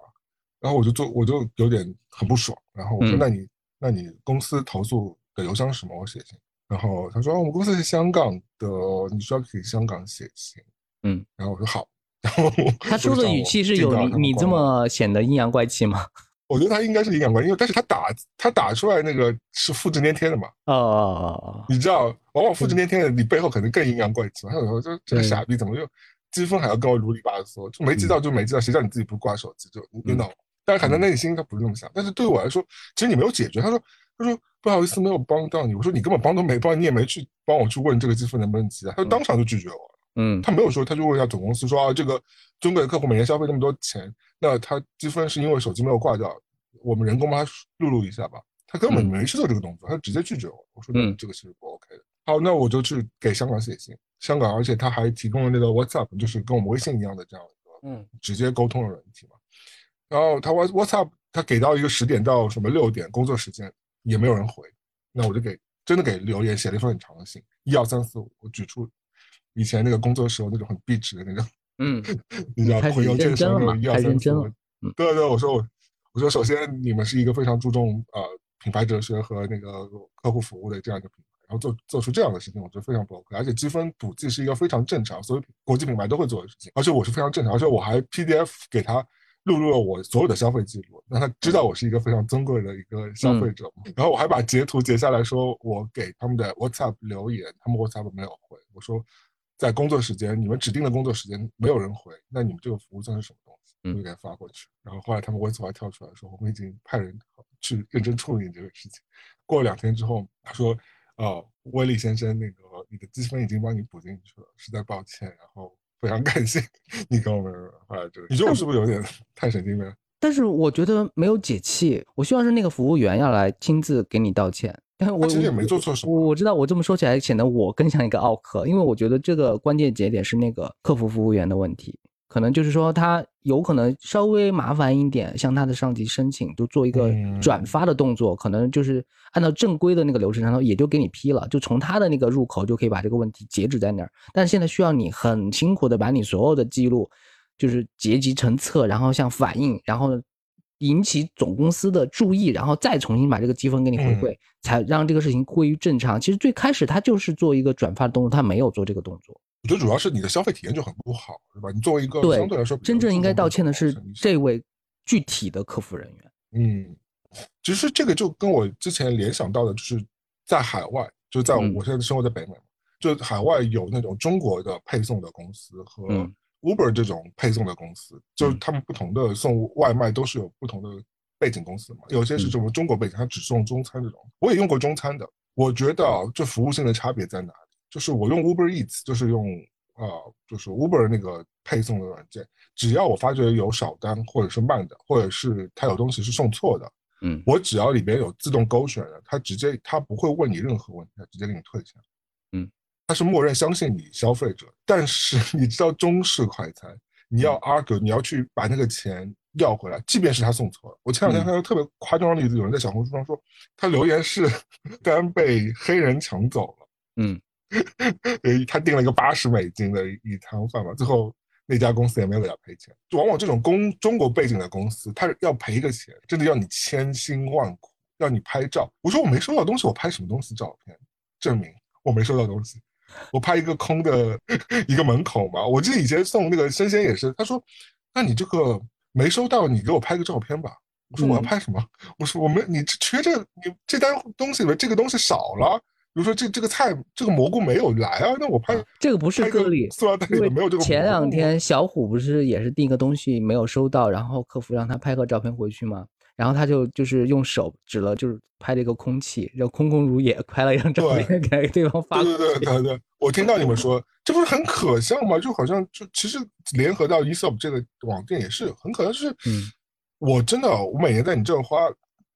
将近一万多块钱买这些破玩意儿，说实话。你这个，就算你每你大家都知道积分是一个就是鸡肋的东西，说实话你换不了什么东西。嗯、我也我有人在海外，我真的也可能说实话我也不会换那个积分。嗯，但是就是这个小小的动作，就会让你觉得说，我这个几千块钱真的扔在水里都可能比你这个要响一点吧。因为我买单的时候，我什么积分都不看，我也我也不会想说去，我就是因为我有一个非常强烈的目的，我比如说我今年朝阳生日，我要给他立刻下单个东西，那我就抓抓点了，我觉得适合他，我就买了，我也不会啰里吧嗦搞很多。但你反而我问你要积分的时候，是我合情合理要积分的时候，你给我啰里吧嗦讲一堆，但是什么事情都没有解决，那不是浪费我们彼此的时间吗？而且你说是态度问 题，态度干嘛呢？对啊，积分确实真的给我积到五千分、一万分了，到底到底能干嘛？你说是不是啊？我觉得反正，哎，怎么说呢？但你今天想想看，因为我是大几千的分数，所以我我觉得我去积，我有这样一个动作，还算是啊有所谓的有点性价比。那你说我今天如果真的只是一个买一个三百块、两百块的一个单品的一个人，那他他可能就想算了。嗯，但有一种可能是他曾经用这一招解决了前面很多好说话的客户，就是很多对啊需求在他这儿被他截止了，然后他用同样的套路对付你，然后呢被你提就是提醒不能这样继续下去。没想到老子可不是吃素的，嗯，我就是还蛮爱给总部写信，我就很贱，但我不是那种就是很爱给人耀武扬威的那种。那不是有句话吗？就是在消费领域，就是说没有什么岁月静好，是一直有人替你巡视姿势，就是一直有人替你横行霸道。就是有，这可能正是有很多你这样的就是挑刺儿啊，或者需要。改进客服啊的人出现之后，在下一个需要积分的人提出这个需求的时候，可能就是两秒钟就解决这个问题了。说好，我把积分给你转入，你是为以后的顾客造福了。你这么理解的话，我觉得我真的不是那种非常刁的，就是一定是要求那种莫须有的东西的这种客。我我我，如果我真的要写信，说明这个事情还是蛮嗯嗯，就说明他真的有影响到或者是影响到你的体验。就我觉得这个事情他要改进，因为我觉得大家以前，我以前也是。在零售公司上过，就是在时尚公司上过班的，所以你知道这种反过来体验是是什么样子。就好像，啊，你就说说说花了钱还是应该让自己开心开心的吧。也正是因为你，或者是我们之前在某一些就是熟悉的领域和行业待过，知道这个体系它运转在哪，投诉或者怎么写信是更有效的。可能遇遇到一个更性格更柔软一些的人，或者这方面没有经验的人，可能他。这个气就得一直憋着。对，因为有时候你还是要为自己发声一下的。嗯，这个因为你你自己应得的一些东西嘛，我觉得大家就不要退缩，就是该讲的还是要讲。那那如果我觉得人和人之间体谅是可以有的，但我觉得那个客服我们根本没有没有体谅过。总结下来，具体真的就是这个人的问题，他的态度、他的处理的方法，以及他对待客户有点轻佻傲慢，或者也是我们自己意淫的，他可能是一个非常。可能是个 AI 呢？和善的人，他是个 AI，他是一个那个计算机，然后呢被程序员就是输入了阴阳怪气的那个调调配，因为最近可能就是嗯营业额下降，不赔付这么多。你说的这个，因为你一进去，你跟客服聊，现在都是先是 AI 嘛，对吧？对对对，一开始你是接触不到正常的人类的。对，现在最荒谬的是，你还要 证明自己是人类，然后呢还要让你填一个图，让你呢就是说某些能认识谁是公路啊，然后对哪些是公路，对哪些是自行车什么之类的。对，你说荒不荒谬？你你刚说的意思是，其实我打打通了第一关，就是拨开了第一批的 AI，第二批其实还是 AI，有可能哦，他根本就没有真的人。对，它是套语言对话系统，因为最近可能谷歌不是也发明那个就是接听电话的那个客服，它那包括语音，你跟他聊天。嗯，它都是机器人在聊天，嗯，然后机器人通过这种方法呢，回绝了很多客户的合理要求，然后公司可能又省下了一笔。嗯，对，但是由于你写信了，他意识到就是说这个东西升级了，是人类来处理这个问题，人类就按照人类的方法说，我按照常理、常规、人情，我把这个积积分给你换进去，然后你接受了。嗯，有这个概率哦。但本台现在录制两人当中，真正当过客服的人是你本人哎。对啊，是我本人。但是我是二十年前的那个古早的恐龙时代的标准，跟现在不一样了，是不是？已经已经迭代很久了。我我对于他们来说是解放前的那种工作状态，就是呃了不起的麦瑟尔夫人在地下室接电话的那个时期。好的，那你最近有碰到这种类似的跟客服接触的事情？哎，就 Howback 我们以前有讲过一次课。我最近其实都是在。没有升级到人工服务，都是 AI 层面就解决了我想要解决的问题，所以就是还没有真的打电话。对对对，然后文字输入都不用，真的是要拨打电话，真的要说说出口的那种，就是在屏幕里面输输入你的要求，要退货、要换货、要退款，直接就按选项，甚至你都不入输，你都不用输入具体的选项，它都弹出几个选项，说你要退货、换货，或者是寄回原地址，它都已经猜到你要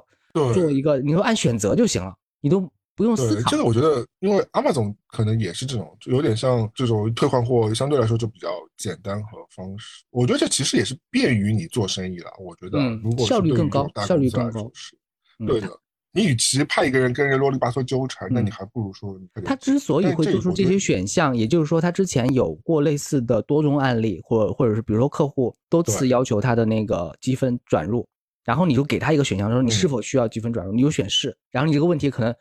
对一分钟之内就解决了，你都不用动用到你说话的力气。对对，你也没有生气，对方也没有生气，大家也没有啰里吧嗦。对，我们也不用就这个事情可以聊三十分钟。也不用跟总部写信投。对，就是嗯以后会越来越有效率的，的确是在进步当中。嗯一无所知好色。我最近被普及到一个小知识，才发现这个事情可能嗯大家都知道了，然后我才知道，原来“魔都”这个词是日本人发明的。哎，我不知道哎，我也是第一次听说。我就是知道有一阵子被传，而且那传魔都的时候，我已经嗯搬去北京了，嗯，然后大家就纷纷称我为伏地魔，因为潜伏在帝都的魔都人，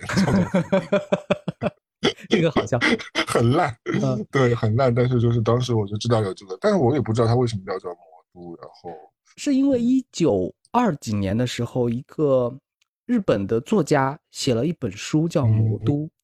这本书就专门哎讲他从日本坐船去上海，然后呢遇到的嗯。各种各样的事情，然后呢从那个时候开始，就是上海就被叫做魔都了。然后是你就像你说的是前几年，可能十几年前，嗯然后这个称号就慢慢有嗯。浮出水面，就大家开始称上海为魔都。所以这样最早最早的一个由头，或者是甚至是可以有一个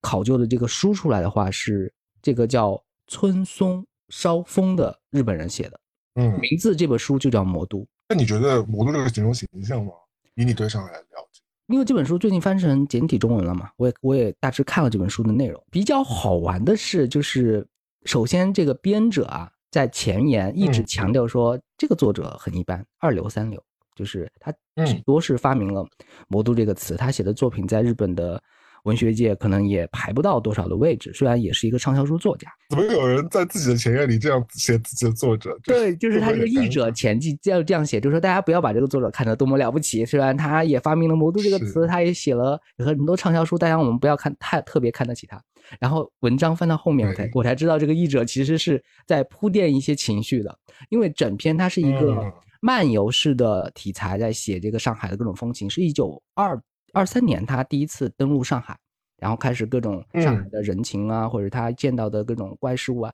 上海对于他来说是一个真的是充满魔幻的地方，因为他去上海之前也是听到一些就是各种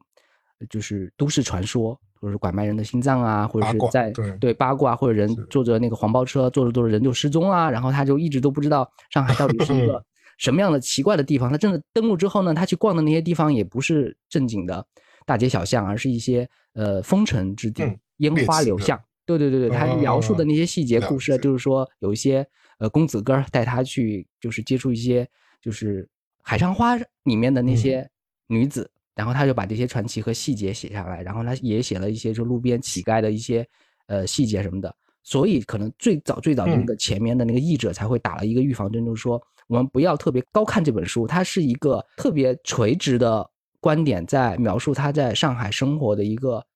很细嗯节的东西，他不是全方位的说哇上海多么多么了不起啊什么，他是一个抱着一个传奇心态的一个老百姓的角度，然后呢由于其他人带他去它是一个很刁钻的角度，说实话，对不对？就是那种西方人最早来国中国的时候，也是用一种非常但是他是方凝视或者是一种刁钻的角度。但他是抱着一个崇拜的角度，他是觉得上海充满刺激、魔幻，各种可能都会发生的，高楼大厦也很多，因为就是东京或者他在嗯。大阪待过的地方完全比不上，因为那个时候十里洋场还是相对来说，因为是租界的那个时期，对对对，二几年到三几年之间，嗯，那种时期，所以对他来说是一个，也是一个好像乡下人进城的这样一个眼神，他的那个视角也是这个视角，你想想，嗯，然后是充满刺激未知，可能会发生。然后这个这个故事和这个时间点刚好是一百年前，嗯，一九二二年、二三年的时候，然后他开始写这本书，嗯，还是蛮妙的。就是说把它扔到，比如说把它扔到二零二一百年后的那个日子，二零二二年，然后在上海，可能他是他写的好像也是三月份开始进了上海。嗯，我们让他去二就是二零二二年的上海，然后过几个月的日子，也可能就是会观察到很多奇妙的角度。他这个词发明还是挺挺对味，嗯，说实话。当时他心中的那个就是仰望的那个城市和他最后去经历的那个各种小事情，是符合他这本书的调性的，就是当时的上海。那你这本书你推荐吗？蛮猎奇的。他有一点点从过我们现在读者的角度上来说，是活在二零二二年的人，然后看一个一百年前的人在描述我们也也熟悉也不熟悉，因为我们熟悉所谓解放前的上海，也可能就是《上海滩》这样的电视剧啊，大部分人啊，嗯或者一些就是上海滩传奇的一个东西。然后呢，一个日本的角度在写上海，和以前不一样。以前可能就是嗯其他人写上海的那个切入点和他逛的那些地方也都不一样。可能我们这边可能是更描绘那种中国人熟悉的生活场景，他这是一个日本人，他的一个烟花柳巷，可能还有一些就是地下文学的那种感觉，火车站文学的那种调性，让人想去看一看。看这样的书，还不如去看看我们刚刚去世的作家北海老师的《一瓢牛》，那个还比较好看。对，从文学性的角度上来说，他的那个嗯，价值和我之前那个译者前面前言说的那个差不多，就是我们不要抱着是一个文学家写的东西，我们抱一个可能一个人跑去一九二三年拍了拍了一个那个视频日记，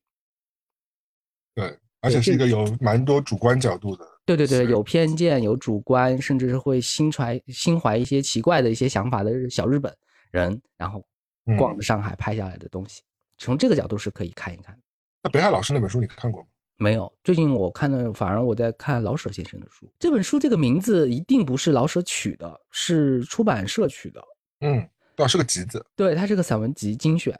然后这本书的名字嗯。叫《就爱这人间烟火》，然后嗯，我说出来都有点羞耻感。唐写的。对，这个名字叫《就爱这人嗯。间烟火》，老舍散文精选。他的文章是解放前写的很多那种专栏里面的合集，所以你看里面文嗯。章的那些名字就是老舍写的，叫《想北京》或者嗯。在青岛，或者是我爱猫，就是错。非非常的生活朴实。我和我前面说的《魔都》那本书比起来，就是它可读性其实还挺妙的。就老舍也是一个嗯很有生活趣味的人，因为我们通常提起老舍的书，都是他几个代表的大型的作品小说，大部头嘛，对对对，话剧啊，有茶馆啊、龙须沟啊，或者是小说的话就有离婚呀、或者其他的，就是说他本人也特别把小说当成是他自己代表作的一部分。但是像这种散文的话，他可能嗯以前就是为了赚上稿费写的，可能就是当时更随意一点儿，更生活气息一些。嗯，其实我蛮喜欢看散文，我觉得散文其实蛮见功底的，因为你看似散文，嗯，很容易写，对吧？就是字书几意，但是其实你给人打造这个意境，或者是可以展现出这个人的个性，都是从散文当中出来的。我觉得，我觉得散散文还是蛮蛮重要的一个一个文章体系，对于了解一个作家嗯来说，我觉得我我我其实蛮，而且就你可以看到他很多生活当中的睿智啊，或者是他的一些观察啊，一些细腻，包括他从大部头当中，你可以找到他那些切入角度是怎么自怎么从他那些方式去展开的，因为嗯。每个人都有每个人不同的方式和方法，嗯，所以有时候嗯对。你可以闻到老舍当时的那些生活的一些细节，比如说他去对，他说他在云南生活的时候呢，就是说听说云南的妇女就是女子很喜欢唱山歌，但是呢，就是一直都没有听到，有点可惜。我说那是你没有听过老司机带带我，就是我内心的那种，就是 就是他没有听过云贵山歌，也是一种真的是挺可惜的事情。我们是听过了但，奇奇妙不奇妙，就是嗯跨越了时空，跨越了地界，你们其实又有在冥冥之中对到话。有有些但这种呼应对对话虽然是不对对对，但其实是一个很奇妙的一个过程。这就是文学带给你的力量，因为文学比起有画面的东西，其实是更有想象力的。但是最近我真的最近很愧疚，我看嗯太少书了。对，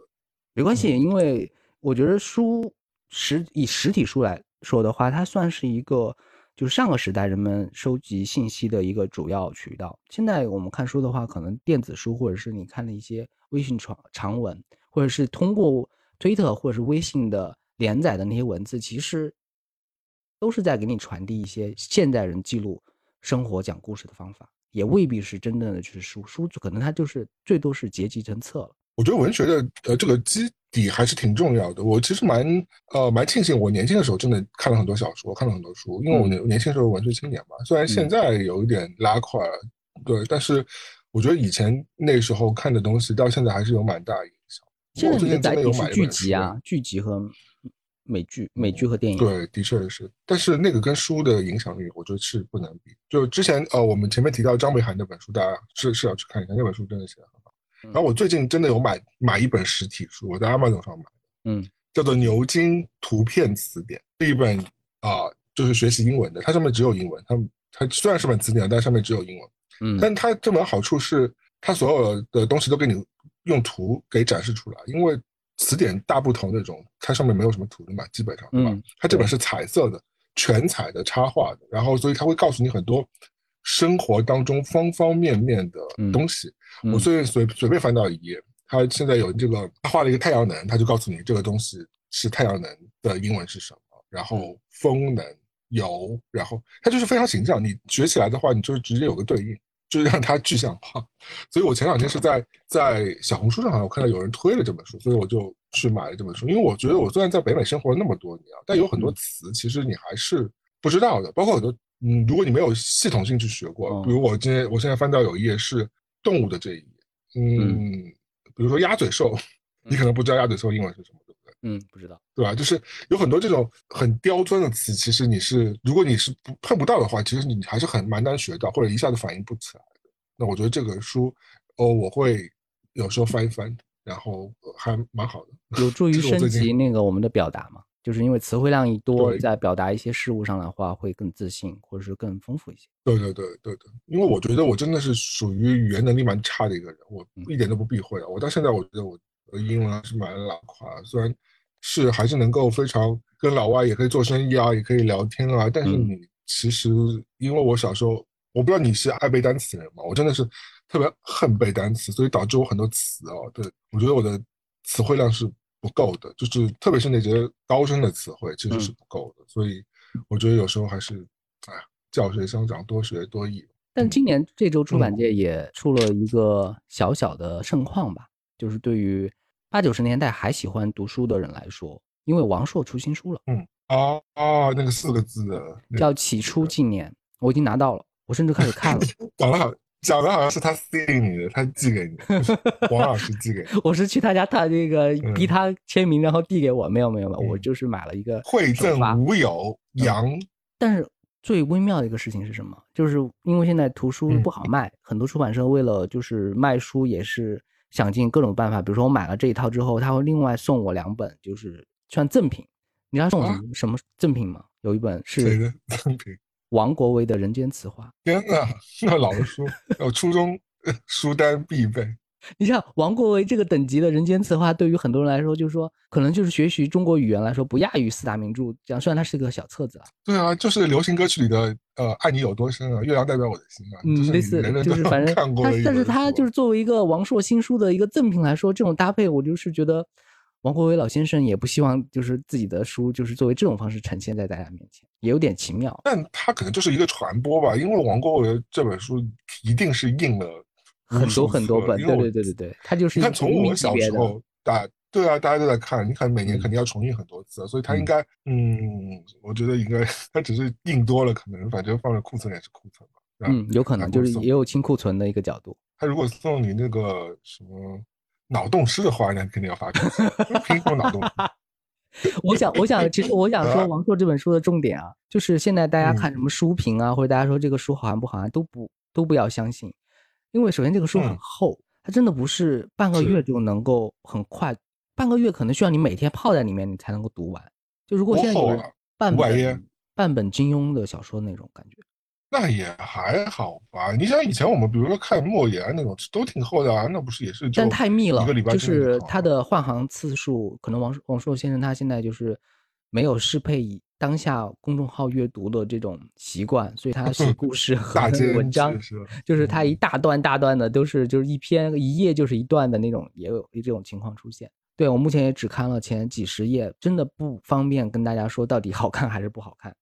感官就是他他不他简单的来说，他写的是汉武帝的故事。嗯然后我看到目前部分，他还是和他的这个主角还是和他的大臣在商量，就说如何我们去攻打匈奴，匈奴那边排兵布阵，他们的作息、隐居习惯什么，他们为什么？于是我们给他派遣一些女子过去，可能我们就会消停几年。然后他用于在古古古代文言文和那种北京老爷们儿说话的，还有网络语言中间跳来跳去，就是你要你要很快的分辨说他说的是哪种话，然后他的人物关系是什么，然后你是这种阅读体验。嗯，相对轻松，它没有那么难。它上一本让大家就是读顶了的那本书叫《我的千岁寒》嘛，那本书就是百分之九十的人，十十呃十几年前，很多人看不懂，就觉得他是一个就是人年纪大了之后的喃喃自语吧，就是也不打算讨好市场了，然后就这么来一下。我们什么时候变那么文学性？感觉下一秒就把要把梁文道请出来了，感觉是个那么文学性。我说这本书的情况的意思就是说，大家不要相信最近半个月出来的那些书评，不不管他写了多少字，或者是说他花什么三天三夜把这本书读完，就是第一时间捧在你面前告诉你王朔到底说了什么。真正想看这本书的人呢，就老老实实去买实体书，然后一点点慢慢看。不想看的话呢，可能等半年后再看真正会读书的人给你解读，然后也不要听一些。作家或者是一些业内人士所谓的那种推荐什么的，就是呃安静的等一等，或者等不及的话，就真的花时间去看一本书，就不要呃这个出来一部电影，出来一部新电影，三天后那种公众那个解读号就给你五分钟把这个事情讲清楚。我相信愿意听到现在的这些人，他们都愿意自己认认真真去读。是因为如果不愿意听 不愿意听这个趴的人早就切掉了，因为他们可能对读书根本毫不关心。但这个我没有，我这这个不是以褒义和贬义啊。我觉得因为现在大家，包括我自己，我也承认我现在已经看很少书了。那我觉得就是真的要读书，像你就是你真的会去读书的人，你最后你今天有差评，你可能也会去买，就其实是不会影响。而且你本身你对这个东西的判断就是有个标准在那，你也不会轻易的被这个书评给带动掉。所以我觉得。这个我觉得我一点都不担心，我相信这个愿意去看的这本书的人一定会第一时间去买，或者是愿意自己去买完之后再再那个有这个感受。对，嗯，所以我说庆幸，其实现在还有很多人在愿意进入文学的世界嘛，我觉得这其实还是挺好。就即便这样读书的人人数越来越少，但是也是有一些互联网的，或者是有一些组织，就是。紧着这帮人在割韭菜啊！因为前段时间有一个多某鱼的 APP，其实我早年曾经推荐过，它专门处理二手书的嘛。然后它推出了一个，最近推出了一个服务，叫什么“阅读绝版借阅计划”。什么东西？就是意思就是说，它可以就是把他们收到的一些就是已经绝版的一些好书，或者是呃印量很少的一些书借给你看，然后你看完之后还回去。然后这个借呃阅读计划年会员费大概是九百多块。嗯。这就是一种增值服务吧。就爱看书的人不会觉得它多贵，就是可能他真的那些喜欢绝版，就是喜欢实体摸在面前，就是他我摸到可能就是我真的想看这本书的话，九百多块钱他付了也就付了。但比如说对于你来说，九百多块钱你可以基本上你对流媒体视频的月付费加起来也是这个费用吧？没有那么多，因为我很多人都是蹭的，因为我很多都是别的服务他送的，包括 Apple TV 也是买什么东西送，然后。什么 HBO Max 也是付手机费送，我我只只我自己花钱的也只有 Netflix，而且我现在也很，因为你当你都有的话，其实你也你真的也不会每天粘在上面看。我最近唯一完整看完的也只有《梦魔》。梦魔，你回头去看他的那个绘本了吗？书本人我还没看，但是我有认真的去阅读一下，就描述原作者的那些资料，我觉得他还是挺厉害的。我觉得如果有机会的话，可以去。收藏一些他的那些作品，因为尼尔盖曼本身的挺厉害，造诣还是挺好的。嗯，剧集是让我入坑的，但剧集其实没有达到我觉得，但我觉得这剧集不难看啊。但是我我我是的确让我去想要了解它背后的东西。因为你本身是对超级英雄电影算是从头跟到尾的一个观众，但梦魔它是一个相对于超级英雄电影来说，它是另外一种表达。表达故事的叙事了，我觉得它有哲学的思考，和加上它对于神怪啊或者是宗教意味的一些自我的解读吧。我觉得这个其实是我蛮迷恋的。纯超级英雄对于我来说，它就是吃一个麦当劳，我吃完也不会想说我会给他什么好评差评的。但有时候也会想念他们。我肉，你会看到他推出新的鸡翅和汉堡，你还会想去吃尝一下嘛？那只是一个尝鲜，但不是说你会。死盯着那些东西，但《梦魔》我这部剧集看完之后，的确会觉得说，哎，这个剧集好像挺有趣的，就是它不是那种传统意义上的东西，然后他给你建建构这些东西，就是虽然它也是奈飞的剧，它会也会给你很多那种奈飞大数据有的这些鬼鬼玩意儿塞在里面，它的那些就是猎奇的东西。但是拨开这些之后，我觉得它其实还是一个蛮有深度的一个作品。可能因为就是因为它原原作是相对还是比较有深度，大家如果有机会的话，还是可以去看一下。所以我觉得看书书中自有黄金屋嘛，就是你刚刚讲的这个九百块。主要还是取决于说你到底有没有这个需求，对吧？嗯嗯嗯。我我们也不是普通人都会一定要去看这个绝版书啊，有的没的，就不是绝版书，世界市面上也有几亿本书在那等着你呢。还有电子书，我觉得那可能只是一个。对。所以说明我们其实并不是爱读、特别爱读书的，就是以看那个绝版的那个人的标准来看的话，我们就是泛泛泛泛谈谈，走马观花，然后不求甚。我觉得我真的如果不是意见。读书意见领袖，我不是连道长这种人的话，我真的是我对这个事情的需求量有那么大？没有，你顶多你就只能跟你的朋友炫耀一下吧。对对对对对，我也没有，我觉得没有必要。嗯，我大部分时间我连普通网剧不绝版的书我都没有仔细看的，我先逼着我自己去把那本书看完再说吧。对，就不要自己给自己脸上贴金，我又不是读书人，说实话，我真的觉得，我就你得承认自己不是一个读书人，就我跟你比起来，我肯定不是一个读书人。目前的我，我也不是。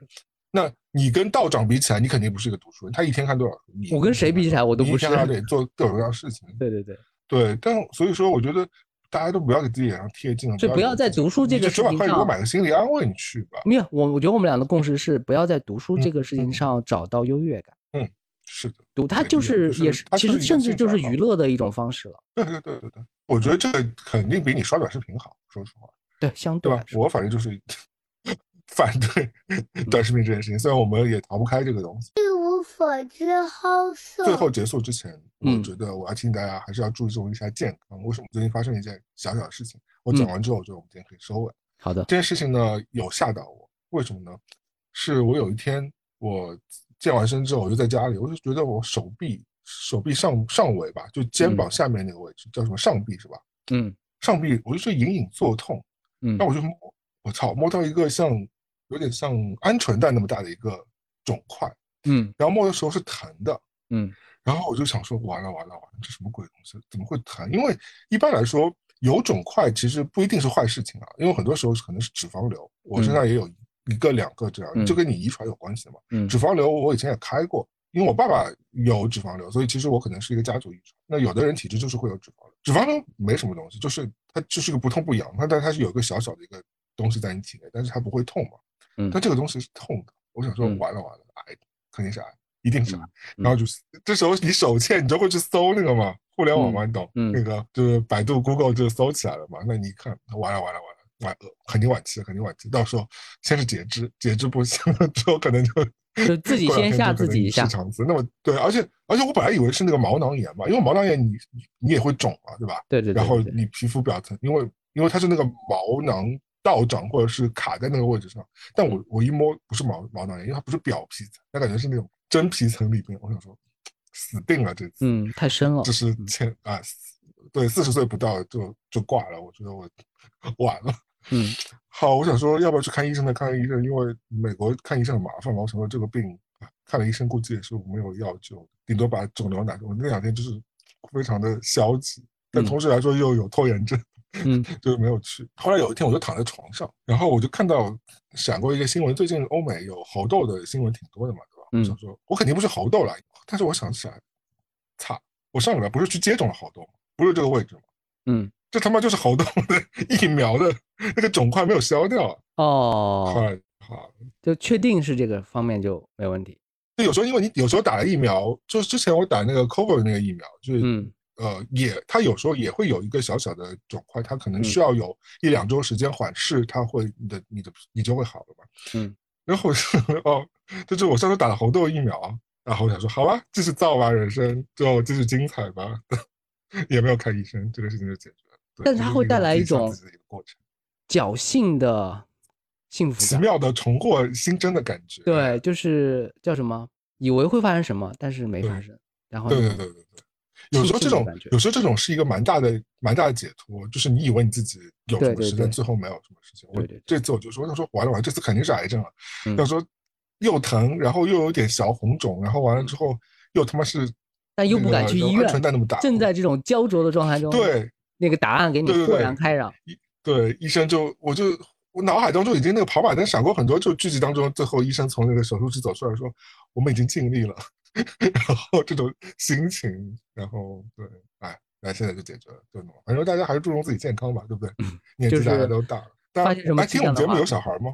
应该有，应该有，都应该有迹象就赶紧去检查，因为检查是最快能够消除你心中那个奇怪想法的最方便的渠道。因为医生，我们节目如果是在呃国内的朋友们的话，我觉得大家还是非常幸运的，因为相对来说国内的啊医疗的保障体系。还是蛮健全，跟美整个美国这个辐射这个比起来，嗯，所以我觉得大家还是非常幸运的，可以非常快的约到医生，然后有什么状况就早点排解掉，然后我觉得这样可能也比较好。包括前两天我听到一个讲说张咪老师，就是之前那个唱歌的那个，对，天天天蓝对吧？张咪老师不是也得过癌症嘛？然后他怎么去积极的面对这个癌症，也是因为在美国没排查出来，回了国之后协和医院直接说啊，你这个是真的有状况，然后。但到他最后战胜了癌症这件事，所以，嗯，资本主义社会真的是水深火热吧，大家。我们的节目最后的调性全部都变大家养生堂了，就是大家一定要注重生命安全。养生、念书，对，学习新的知识，早睡早起，非常正能量。不要还要跟客服吵架，是什么鬼节目？好，那今天差不多这里了吧？嗯。我是朝阳，嗯，我是威利。如果大家喜欢我们节目，记得关注我们，或者希望听到我们瑞阳和阿分享什么故事、讲什么问题，都请随时随便留言给我们。感谢收听《一无所知好搜》，下期再见，拜拜。再见，拜拜。